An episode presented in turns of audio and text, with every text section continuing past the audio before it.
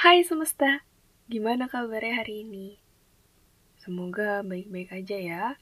Balik lagi sama Ica. Hari ini Ica mau sharing perihal value atau prinsip Ica untuk be the best version of you. Judulnya kompetitor kalian siapa sih? Kalau Ica pribadi, kompetitor utama bagi Ica adalah diri Ica sendiri.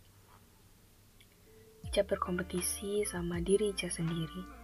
Jadi Ica yang hari ini harus lebih baik dari Ica yang kemarin, gak boleh sama. Rasanya kalau sama itu Ica suka ngerasa kalah gitu. Suka ngerasa merugi. Jadi kalau kalian nerapin value ini di kehidupan kalian sehari-hari, kompetitor utama dalam kehidupan bukan teman kalian atau bukan orang lain, tapi diri kalian yang kemarin. Output yang positif dari prinsip atau value ini adalah kita bisa optimalin potensi terbaik kita tanpa ada dinding yang membatasi kita untuk tumbuh. Kita juga akan senang banget atas pencapaian-pencapaian teman-teman kita. Itu yang Ica rasain banget. Ketika Ica dengar teman Ica keterima di mana gitu, dapat kerja di suatu tempat atau atas prestasi-prestasi mereka, Ica ikut bersyukur banget.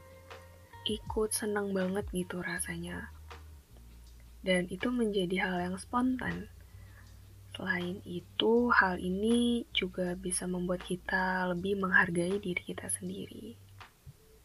Terus, satu hal yang bisa kita ingat bareng-bareng jangan mengkotakkan potensi dengan mengambil seseorang sebagai patokan. Karena apa? Kita bisa tumbuh lebih besar dari patokan apa pun. Jadi, biarkan potensi kita tumbuh semaksimal mungkin yang kita bisa. Selanjutnya, value ini nyambung sama episode 2 yang pelaut yang hebat gak lahir dengan ombak yang tenang. Nah, value ini kalau digabung membuat Ica saking sibuknya untuk memperbaiki diri sendiri, Ica nggak ada waktu untuk mengcompare kapal Ica sama kapal orang lain. Karena Ica tahu ombak kita beda, tujuan kita beda. Jadi, yuk sama-sama kita optimalin semua potensi, usaha sebanyak-banyaknya, berdoa di setiap situasi, menjadikan semua usaha sebagai bentuk ibadah, muliakan orang tua, perbaiki kesalahan-kesalahan kita, sayangi teman.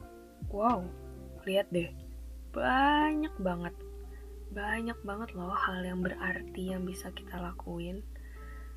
Berhubung banyak banget nih yang harus kita lakukan, yuk sama-sama kita memperbaiki diri kita dan be the best version of ourselves. Uh, sekian dulu untuk hari ini. Sampai ketemu minggu depan. Terima kasih banyak. See you.